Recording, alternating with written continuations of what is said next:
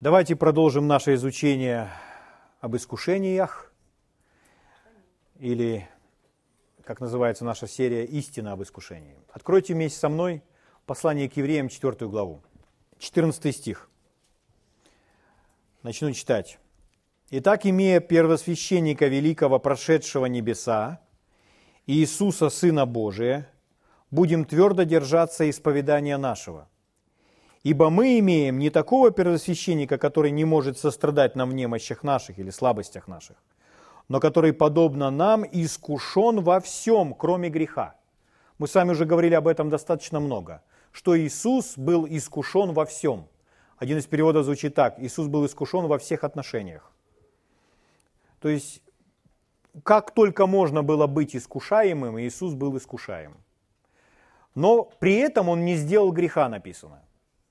Это значит, он был искушаем, и он испытывал все виды давления, чтобы согрешить, но он не поддался этому давлению, не поддался этому искушению, и он не согрешил.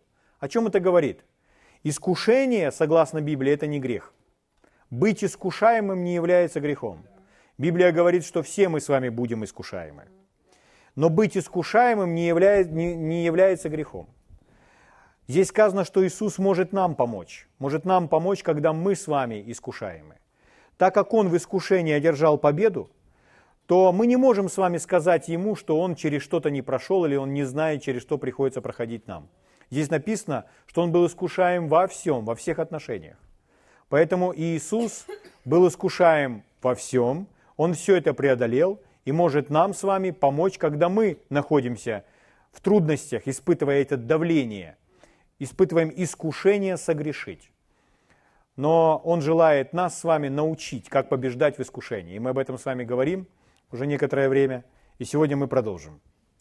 Когда Иисус был искушаем в своей земной жизни, а у него было такое тело, как у нас с вами, когда он ходил по этой земле, и нам описывается его удивительная, страстная, тяжелая молитва, когда он молился в Гефсиманском саду. Он стенал, он плакал, он вопиял к Отцу. Он взывал к Отцу, что если возможно, можно ли ему не нести эту чашу, не пить ему этой чаши. Если возможно, доминует меня чаша сия. И он взывал к Отцу снова и снова, с теми же, э, произнося те же самые слова – и он говорил, впрочем, не как я хочу, Отец, но как ты. Не моя воля, но твоя воля да будет. Иными словами, Иисус обращается к Отцу и говорит, Отец, если возможно. Иисус хорошо знает, что Богу все возможно. Богу же все возможно. Бог всемогущий. Поэтому он обращается к Нему и говорит, Отец, ты же все можешь. Ты же все можешь. Можно ли мне не пить этой чаши, не, не, чтобы миновала эта чаша меня? Можно твой план совершить как-то иначе. Можно разобраться с грехом, победить грех каким-то другим способом. Впрочем, не как я хочу, но как ты. Не моя воля, но твоя воля да будет. И так он приходил к Отцу снова и снова. И знаете, что сделал Бог? Бог не освободил Иисуса от его чаши, от его крестной смерти, от всех его мучений и страданий не освободил – на основании этой молитвы, сказав, да, мне все возможно, я сделаю это по-другому, чтобы ты не страдал. Он его не освободил. Почему? Потому что другого способа победить грех просто не было. Есть один способ победить грех. То, как Иисус это сделал на кресте. Поэтому грех – это не нечто незначительное. Такое маленькое, слабое, э, забавное, над чем можно смеяться. Грех – это убийца – Грех, он ужасен. И грех это очень серьезно, потому что из-за греха Иисусу пришлось идти на тот крест, чтобы разобраться с этим грехом, умереть на том кресте. Поэтому, когда мы говорим о победе в искушениях над грехом, чтобы в искушении не позволить греху, а выстоять, устоять, то мы говорим о серьезнейшей победе в нашей жизни над серьезнейшим противником над убийцей, который, от которого э, проблем больше, чем от чего бы то ни было на земле. Грех убивает больше, чем болезни. Грех убивает больше, чем нищета. Грех убивает больше, чем все, все, что вы видите. Причина всякого зла и есть сам грех. Поэтому уметь побеждать грех в своей жизни – это очень серьезно. И это очень важно для каждого из нас. Аминь.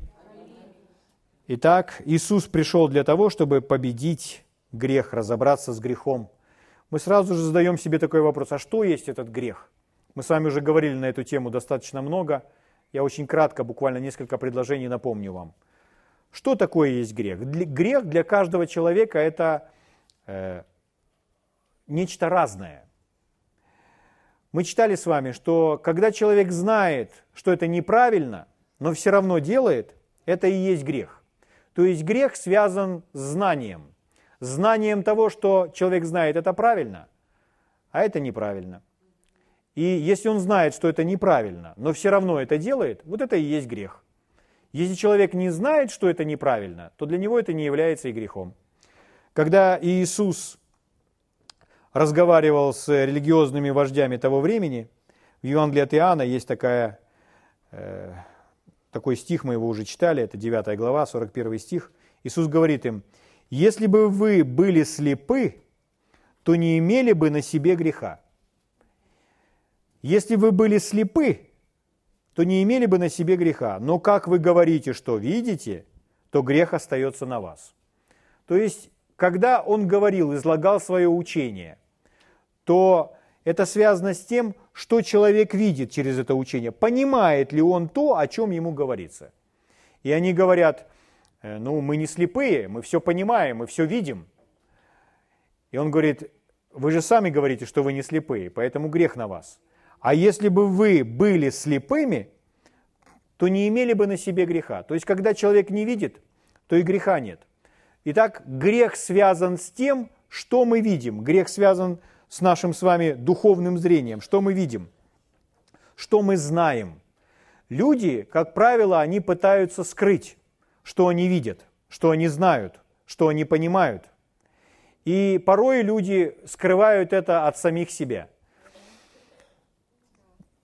Они нечестны сами с собой, что они знают, что это неправильно. В таком случае человек просто не слушает, не подчиняется своей совести. Если человек не, нечестен сам с собой, то, конечно же, он будет нечестен с другими людьми. И можно обратную параллель провести. Люди нечестны с другими людьми, потому что они нечестны с собой. Мы говорим о том, что человек должен быть честен в том, что он знает, что это неправильно. Поэтому одним из важнейших условий, важнейшая составляющая для победы над грехом в нашей жизни – это честность. Необходимо быть честным и прежде всего честным с самим собой. Иоанн писал, первое послание Иоанна, 3 глава, 21-22 стих, «Если сердце наше не осуждает нас». То есть речь идет о совести. Если наша совесть не осуждает нас, то он говорит, то мы имеем дерзновение к Богу. То есть тогда мы имеем дерзновение к Богу. А если осуждает нас, мы и дерзновения к Богу-то не имеем. Мы не имеем смелости той к Богу. И дальше он говорит, и чего попросим, получим от Него. Смотрите, какая связь. Сначала сердце нас не осуждает, то есть мы в сердце честны сами с собой. Угу. Следующее. Когда не осуждает нас сердце, мы имеем смелость приходить к Богу. Если же мы не честны с собой, то мы не имеем смелости приходить к Богу. Дальше идет следующее. «И чего не попросим, получим от Него». Следовательно, если наше сердце нас осуждает, то мы даже можем и не просить, потому что у нас нет дерзновения приходить к Богу. Нам вначале нужно просто поступить по сердцу, признать то, разобраться с грехом, который станет препятствием. Библия учит нас, что грех может быть препятствием в молитвах. Поэтому этот грех нужно убрать, устранить. И всякий раз, когда мы приносим жертвенник, когда мы на жертвенник приносим свой дар, то вначале нужно пойти и разобраться с грехом или примириться с братом и так далее, а потом приходить и приносить свой дар на жертвенник. Аминь. То есть это все очень серьезно, это реально существующие вещи. Грех это не нечто такое аморфное, несуществующее, нереальное, чего нет. Грех это реальная проблема, реальный противник, реальный убийца.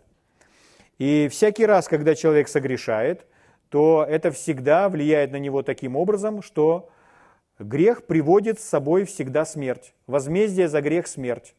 Мы с вами читали, что э, закон греха и смерти – это является законом. То есть там, где грех, там всегда смерть. Не может быть такого, чтобы человек согрешал, и смерть не приходила в его жизнь. То есть он чего-то не лишался. Одно из определений смерти – это э, что потерять жизнь. Поэтому всякий раз, когда человек согрешает, он теряет жизнь. И это непоправимые вещи. То есть так можно себя убивать, убивать, убивать и прожить недлинную жизнь, в то время как нам Господь определил длинную жизнь. Аминь. Хорошо. Давайте будем продолжать. И я бы хотел вам показать следующее. Когда мы искушаемы, как нам устоять? Мы уже немного начали с вами в прошлый раз. Мы говорили о Давиде, о ярком примере, и мы увидели, что в конце я закончил такой фразой, что если мы ведомы Духом Божьим, то это поможет нам не оказаться в, той, в том месте, где, мы, где нас ожидает искушение. Если бы Давид тогда, он э, был ведом своим сердцем, ведом духом и остался на поле битвы и сражался, он бы не, оста- не оказался в том месте, где он был искушаем. Поэтому сегодня, говоря о том, отвечая себе на вопрос, когда я искушаем, как мне устоять, у нас будут пункты. И вот первое правило, которое нам с вами нужно знать. Что поможет нам устоять? Или как нам устоять, когда мы искушаемы? Первое – это следовать за водительством Духа Святого. Я хочу вам показать, насколько это удивительно. Следовать за водительством Духа Святого. Святой Дух или Бог, Он живет в нашем духе, в нашем сердце. И все, что в нашем сердце от Него, мы должны быть с вами этому послушны. Это наша ответственность распознать его внутри и подчиниться ему, подчиниться его водительству. Почему это важно? Потому что он знает все коварные планы сатаны в отношении вас. Он знает все, что приготовил дьявол для вас. Где он выкопал для вас яму, где он поставил капкан – Богу это известно все. Поэтому он, он не будет дьяволу подыгрывать. Наоборот, Бог в этом смысле такой стратег, что там, где дьявол поставил вам ловушку, дьявол будет ожидать вам, вас в том месте. Но Бог поведет вас другой дорогой. Аминь. Итак, если мы с вами не повинуясь голосу своего сердца, голосу своего духа, голосу Святого Духа, живущего в нашем духе. Если мы пойдем на поводу своих неправильных желаний, своих неправильных мыслей, то мы окажемся в неправильном месте в своей жизни. И еще мы окажемся в неправильном месте в неправильное время. Что значит, как может быть для нас с вами характеризоваться это неправильное время. Неправильное время – это то время, когда мы с вами не готовы с чем-то справиться. Бывают моменты, когда мы слабы. И если оказаться в том месте, среди тех обстоятельств или жизненных ситуаций, с которыми мы сейчас не в состоянии справиться, то мы будем с вами легкой добычей для врага.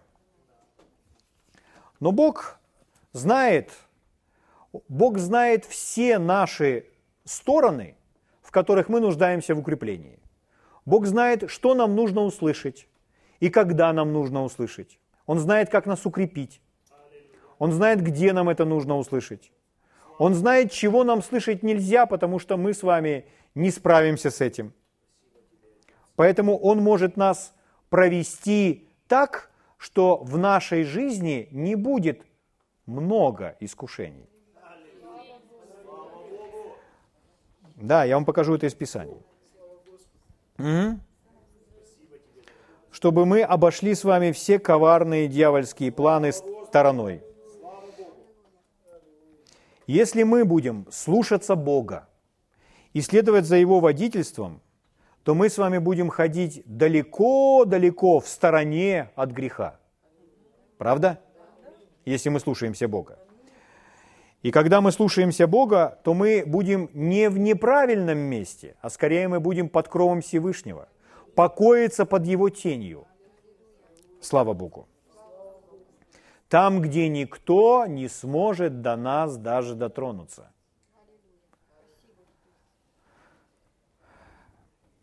Перед нами каждый день встает выбор. Слушать свою плоть или слушать свое сердце, свой дух.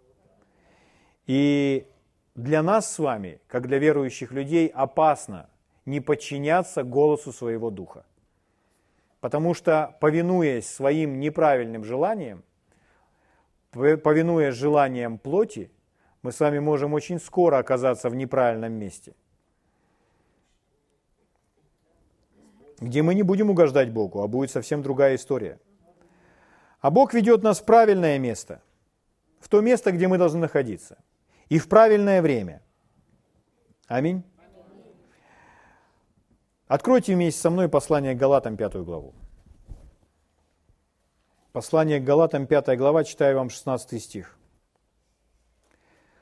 Он говорит, «Я говорю, поступайте по духу, и вы не будете исполнять вожделений плоти. Поступайте по духу, и вы не будете исполнять вожделений плоти». С чего мы начали? Мы сказали, когда и искушаем, как мне устоять? И вот первое правило, которое которым необходимо нам воспользоваться. Совет жизненный. Следовать за водительством Божьего Духа. Здесь написано, поступайте по духу, и вы не будете исполнять вожделение плоти. Угу. Смотрите, что делать с искушением? Противостоять ему.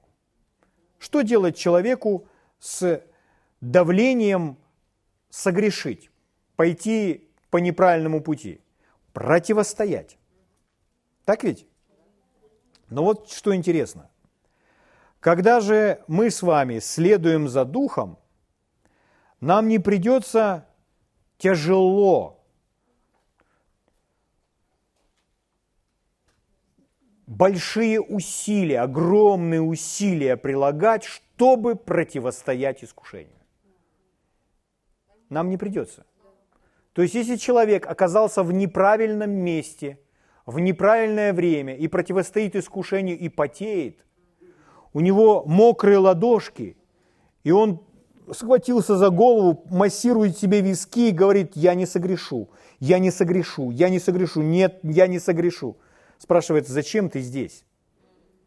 Зачем ты здесь? Зачем ты находишься в этом месте? Почему ты здесь в это время? Почему ты с этими людьми? Почему ты с этим человеком? Тебе нельзя здесь находиться. Когда мы с вами послушны Богу, когда мы ведомы Его Духом, нам не придется прилагать огромные усилия, чтобы противостоять искушению. Потому что Он поведет нас далеко от греха. Это будет в стороне. Угу. Господь будет вести нас туда, где мы сможем избежать искушений. Слава Богу. Вспомните, как Иисус учил в молитве, который мы называем «Отче наш». Там такие слова «Не введи нас в искушение». То есть веди нас как-то обойти это искушение, чтобы у нас меньше было этих проблем. Не веди нас в искушение, но избавь нас от лукавого. В другом переводе от зла. Ну, лукавый, зло – это все об одном. Избавь нас от лукавого, избавь нас от зла. как наш Небесный Отец избавит нас от зла? Вот мы просим Его избавить от зла. Как Он нас избавит от зла? Поведет нас своими путями. Аминь. Итак, если Он не поведет нас к искушению, то Он проведет нас далеко от искушения, как мы с вами уже сказали, в стороне от искушения. Но в отношении Божьего водительства мы должны с вами знать следующие вещи. Бог или Святой Дух, который ведет нас, и Иисус, который ведет нас, это добрый пастырь. Что это значит? Это значит, что это не такой лихой наездник, который нас с вами оседлал, и мы будем брыкаться, а он шпорами нам как поддаст и заставит идти в нужном направлении. Он не такой. Он не лихой ковбой. А кто он? Он добрый пастырь. Что делает добрый пастырь? Добрый пастырь идет впереди овец, а овцы следуют за ним. Слышите? Овцы идут за ним. Что это значит? Он не ведет тех, кто за ним не следует. Если вы не настроены за ним следовать, у вас не будет никакого водительства. Он ведет только тех, кто следует за ним. Если мы во всем прислушиваемся к своему духу, если мы во всем ищем Его водительство, зачем? Чтобы ходить Его путями, чтобы Он провел нас далеко от греха, чтобы не попасться в ловушки, которые расставляет нам дьявол, то мы всегда будем в правильном месте, в правильное время. Это не значит, что у нас не будет искушений. Они у нас будут. Но мы легко сможем их против, им противостоять. Мы отвернемся от этих искушений и пойдем дальше – мы откажемся смотреть на это, мы откажемся от этого, об этом думать, и нам будет легко. Аминь. Если мы послушны Богу. Если же мы послушны плоти, то это совсем другая история. Итак, еще раз скажу, Он не ведет тех, кто не следует за Ним. Он не заставляет нас с вами идти в том направлении, которое угодно Ему. Если человек не хочет, он пойдет в любом неправильном направлении, туда, куда ему захочется, этому человеку. Угу. Мы с вами читали послание к римлянам, и мы там многое уже увидели. Если читать послание к римлянам, начиная с третьей главы и по восьмую включительно, то мы увидим, как Бог разобрался с грехом, и что Иисус сделал с этим грехом, как Он его победил, как Он с ним разобрался. И восьмая глава, это он уже приходит к выводу, определенному, после всего ранее написанного. Это в восьмой главе он говорит, нет никакого осуждения тем, которые во Христе Иисусе живут не по плоти, а по духу. Ибо закон духа жизни во Христе Иисусе освободил меня от закона греха и смерти. Угу. От закона греха и смерти. Мы об этом уже много говорили. Грех с собой приводит смерть. Если человек не раскаивается в грехе, то в его жизни постоянно действует смерть. Чтобы остановить действие смерти, приостановить, нужно раскаяться. Тогда мы приостановим действие смерти, и она дальше не будет прогрессировать. Убьет только часть. Сколько успеет. Хорошо. Послание к Римлянам, 8 глава, 10 стих. Дальше написано следующее. А если Христос вас, то тело мертво для греха, а дух жив для праведности. Итак, Христос в нас, и поэтому тело мертво для греха. Что это значит? Что я духом могу умерщвлять дела плотские. У меня есть внутренняя поддержка.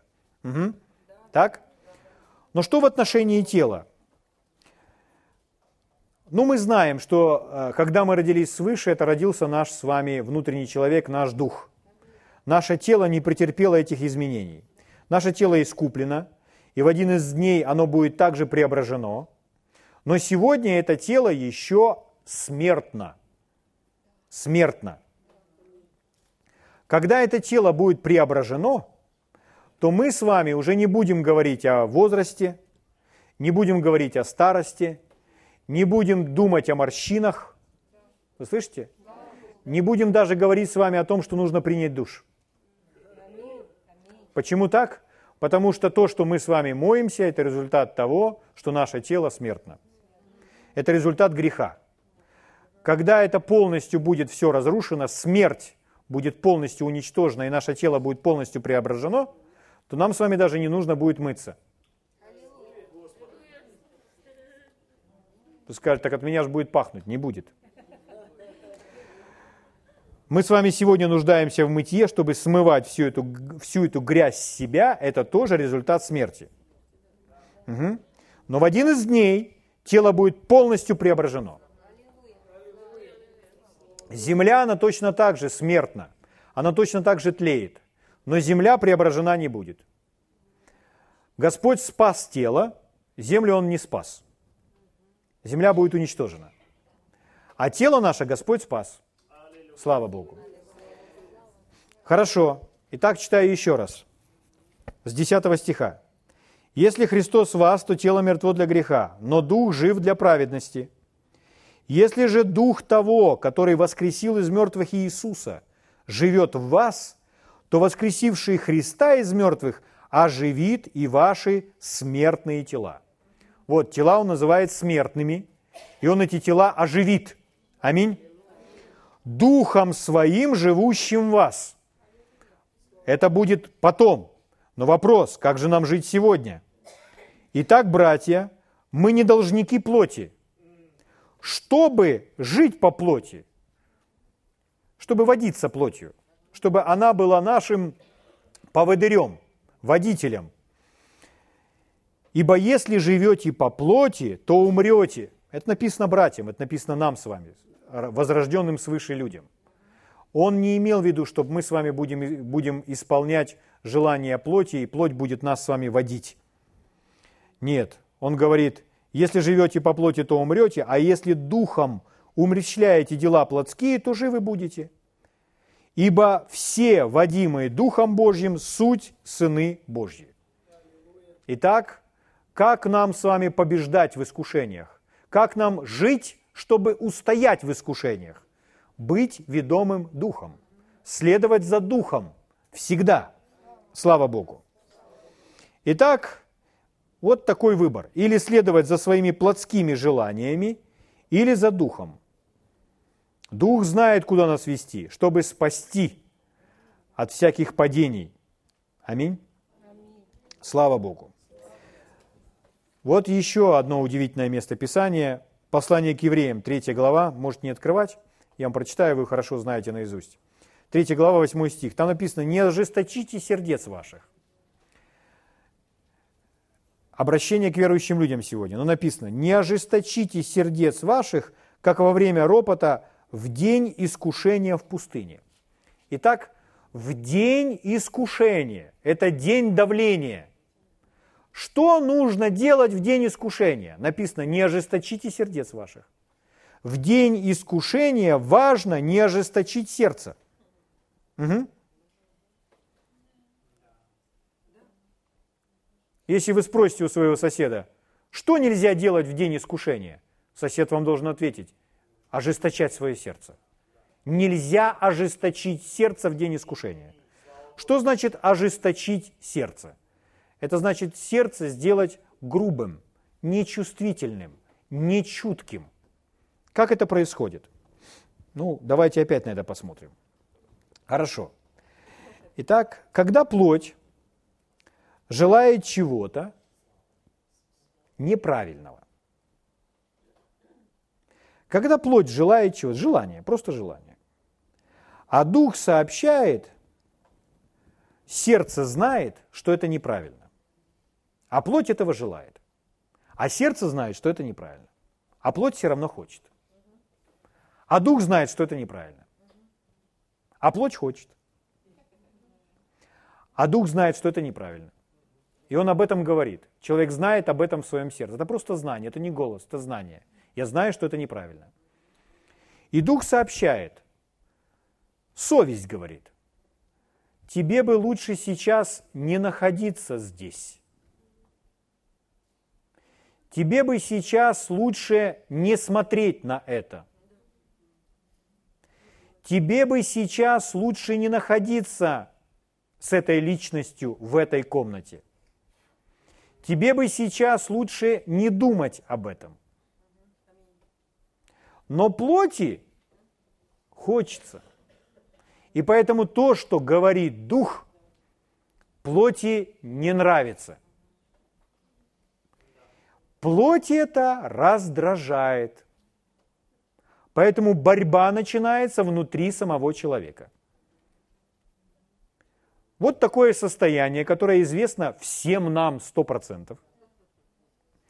Есть только два, два пути развязки. Есть только два способа, как поступить. Первый способ – это правильный способ.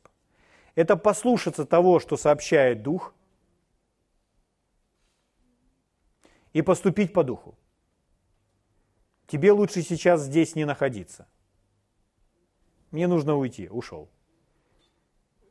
Что это? Это человек, ведомый духом. Он очень быстро справился с искушением. Он устоял в искушении. Угу. Итак, первый способ развязки, первый путь – это когда человек подчиняется духу, слушает свое сердце, повинуется своей совести и делает так, как ему подсказывает сердце и совесть. Второй способ Второй путь развязки данной проблемы, данной борьбы внутри человека, это когда он не слушает свое сердце. И он отказывается подчиняться сердцу. Он идет на поводу плоти. Он говорит, я хочу, но я очень хочу этого. Я хочу. Он находит, возможно, какое-то себе оправдание в своем уме, но мы не будем об этом. Главное, что он не подчиняется своей совести, а идет на поводу плоти. Что в этот момент происходит? В этот момент и происходит ожесточение сердца. В этот момент его сердце грубеет. В следующий раз он уже более восприимчив, более предрасположен к греху. А его сердце становится нечувствительным, жестким, грубым, грубым к Божьему голосу. Угу. Так нам сказано, в искушении чего нельзя делать? не ожесточите сердец. То есть поступайте по сердцу, чтобы сердце не стало грубым.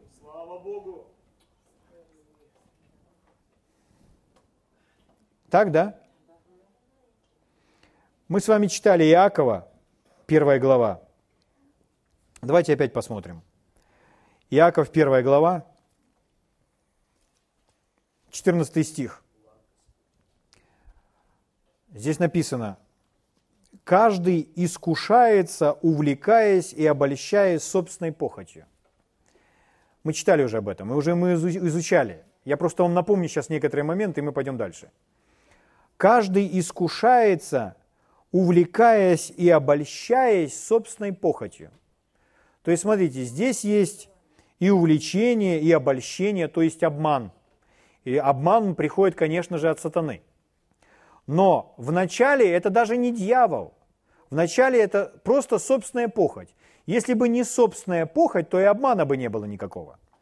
То есть вначале это собственная похоть. Что это такое? Это похоть.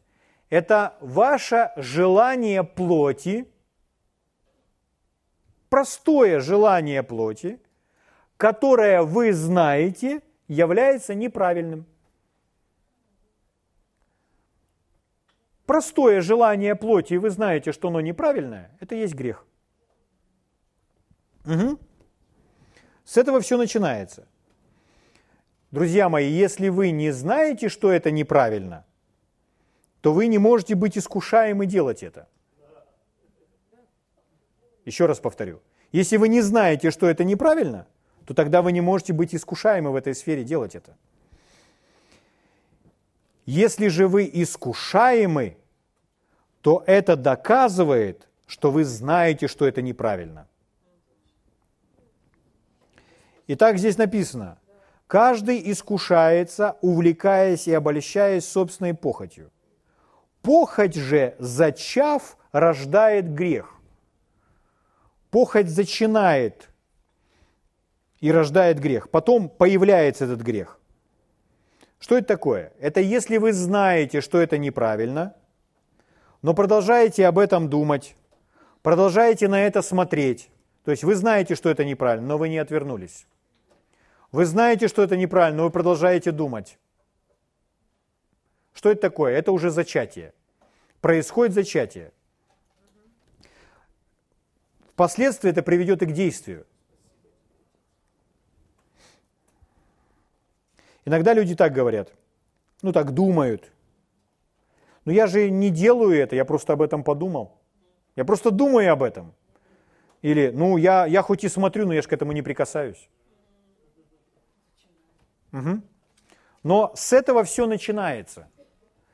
Это кормление своих желаний, и это впоследствии приведет к тому, что человек совершает поступок.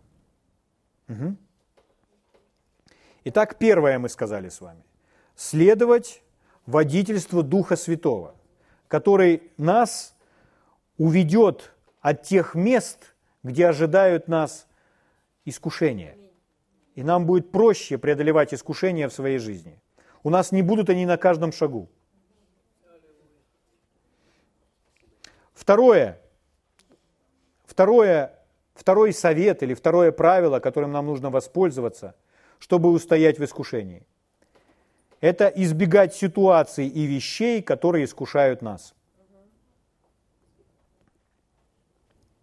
Избегать ситуаций и вещей, которые искушают нас. Давайте мы посмотрим на пример первых людей. Книга «Бытие», вторая глава. Книга Бытие, вторая глава, с 15 стиха читаю вам. «Взял Господь Бог человека и поселил его в саду Эдемском, чтобы возделывать его и хранить его. И заповедал Господь Бог человеку, говоря, «От всякого дерева в саду ты будешь есть, а от дерева познания добра и зла не ешь от него, ибо в день, в который ты вкусишь от него, смертью умрешь. Видите, да? Вот у меня к вам вопрос. Если бы Господь не сказал им, вот этой заповеди не дал, от дерева познания добра и зла не ешь от него, ибо день, в который ты вкусишь от него, смертью умрешь. Если бы Господь не сказал им, не дал им этой заповеди, то были бы они искушаемы в своей жизни? Нет. Но Господь сказал им, что от этого дерева, от одного единственного дерева нельзя есть. И Он сказал последствия, что если они вкусят от этого дерева, что будет? Он им все рассказал, рассказал всю правду. Угу. В результате у первых людей была одна единственная заповедь, только одна. Одно единственное правило. То есть они могут согрешить только в одном. Нарушить только одну заповедь. Всего одну. У них не было десяти заповедей. У них не было всего того, что мы можем с вами иметь сегодня. У этих совершенных людей, чистейших людей, которые общались с Богом на Его уровне. У них была одна заповедь. Просто не ешьте, не вкушайте от дерева познания добра и зла. Смотрите третья глава. Змей был хитрее всех зверей полевых, которых создал Господь Бог. Хитрее или в другом переводе коварнее. Еще одно значение – самый лукавый. То есть речь идет о дьяволе. И сказал змей жене. Итак, враг, дьявол, приходит к жене и говорит, подлинно ли сказал Бог – не ешьте ни от какого дерева в раю. А что вам, Бог запретил от всех деревьев есть? Он провоцирует ее на диалог. Смотрите, сейчас женщина по имени Ева будет отвечать сатане на его вопрос. И когда вы смотрите на нее, у нас могут, мы можем сравнивать ее с ныне живущими женщинами. Но поймите одну такую вещь. Здесь эта женщина, она она совершенна. Она слышала от Бога. она, с, она умная, с проницательным, быстро реагирующим умом. Она имеет в себе познание Бога, она с Ним общается. Она имеет эти, эту заповедь в себе. То есть у нее, когда она отвечает сатане, не возникает никаких проблем, чтобы быстро, четко ответить дьяволу. То есть она не начинает, ну, не знаю, от всех деревьев. Да не, вроде от одного какого-то он нам. Она так не говорит. То есть порой мы представляем эту женщину, что она такая наивная, и дьявол ее там провел так лихо, понимаете? Нет, она умная, она совершенная, она хорошо знает Божью заповедь. Она прекрасно ее знает. И она совершенно правильно отвечает. Она говорит следующее. «И сказала жена змею, плоды с дерев мы можем есть, только плодов дерева, которое среди рая, сказал Бог, не ешьте их и не прикасайтесь к ним, чтобы вам не умереть. Она четко, быстро все ответила. Она сказала, что нельзя есть. Она сказала, что чтобы вам не умереть. Она все, а все остальные деревья, пожалуйста, кушайте.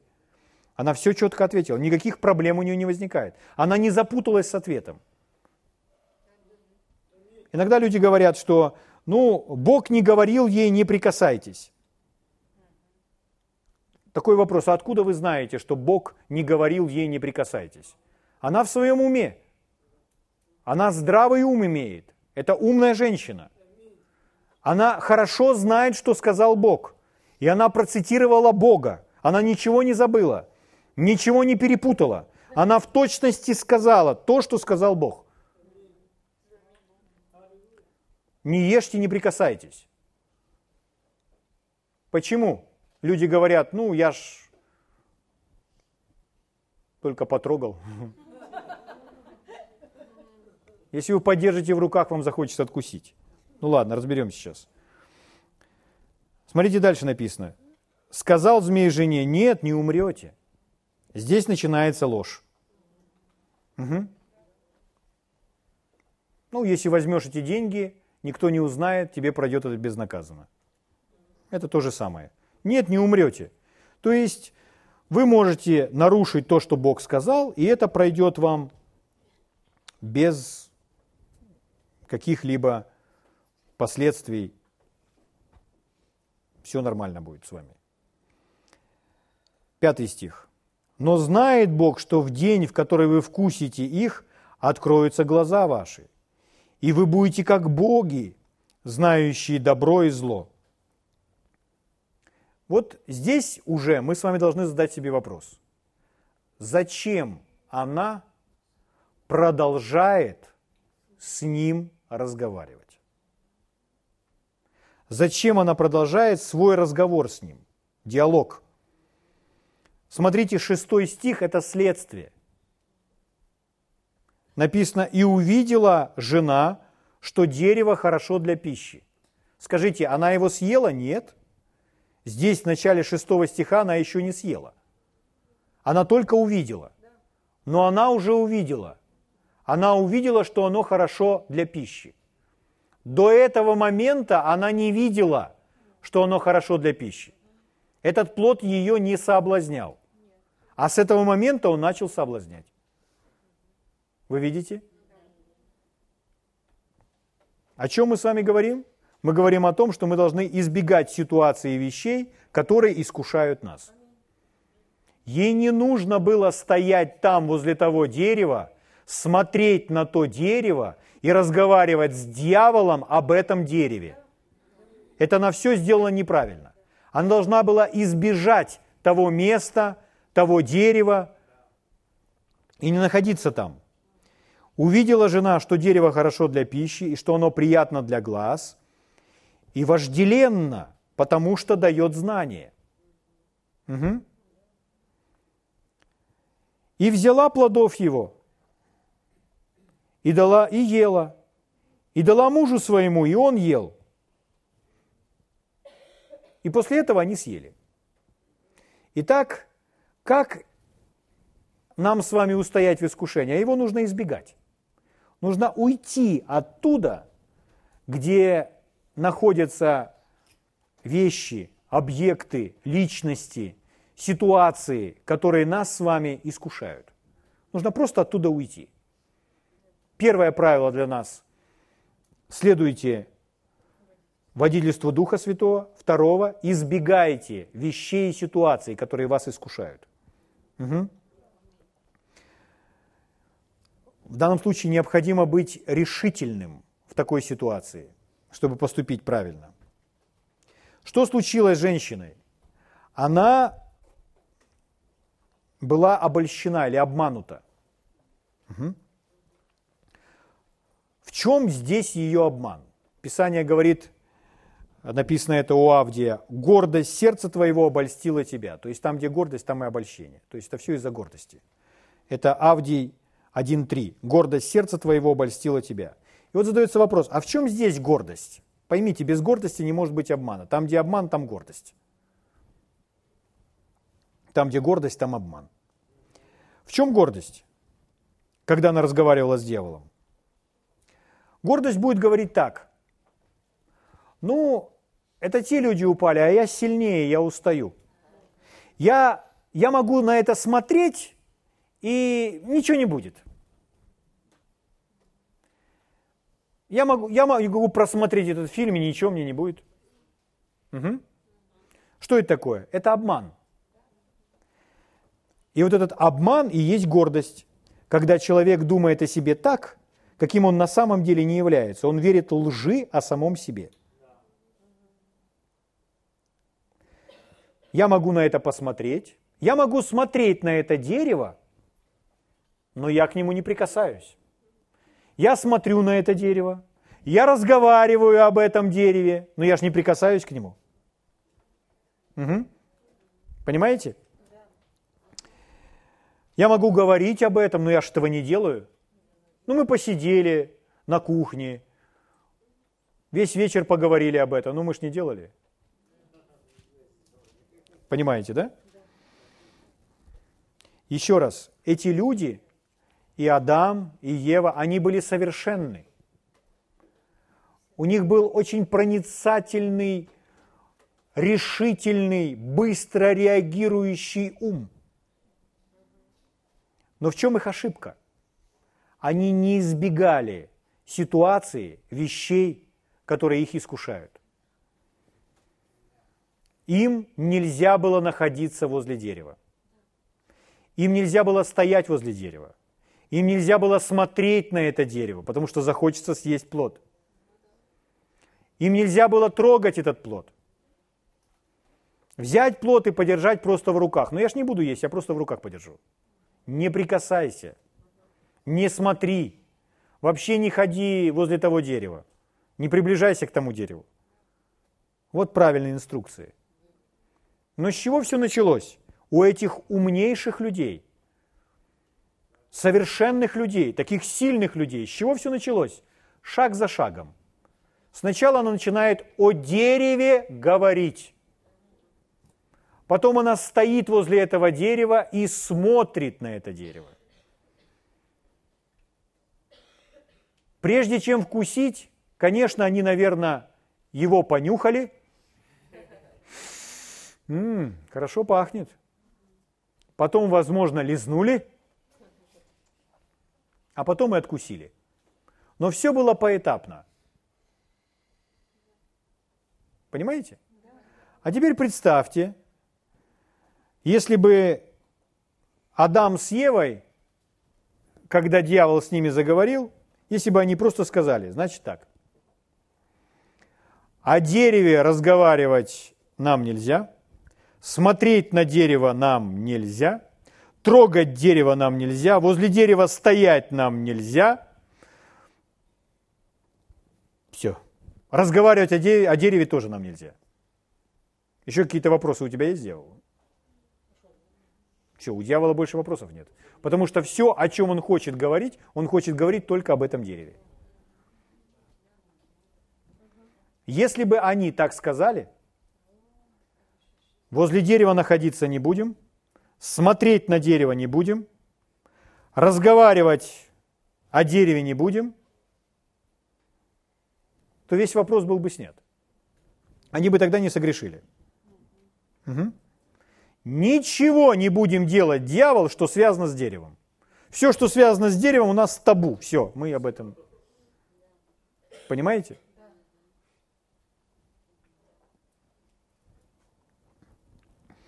Послание к Ефесянам, 4 глава, 27 стих написано. «Не давайте место дьяволу». Когда мы избегаем тех ситуаций, тех вещей, которые нас искушают, мы не даем место дьяволу. Один из переводов звучит так. Не давайте дьяволу никакой возможности работать. Не давайте дьяволу никакой возможности работать. Как-то написано, облуд, прелюбодеяние не должны даже именоваться у вас как прилично святым. То есть об этом даже и, и говорить не нужно. Угу. Не давайте дьяволу никакой возможности работать. Мы об этом не будем разговаривать, мы рядом с этим не будем находиться, мы на это не будем смотреть, мы не будем это трогать, мы не будем это есть. Аминь. Слава Богу. Это золотое правило для того, чтобы нам избежать многих-многих трудностей в своей жизни. Слава Богу. И тогда мы обнаружим, что у нас нет искушения в таком большом количестве, в котором, возможно, были раньше. Потому что мы ведомы Божьим Духом, и потому что мы избегаем тех ситуаций, которые нас с вами искушают. Аминь. Но мы еще продолжим. Давайте встанем на наши ноги.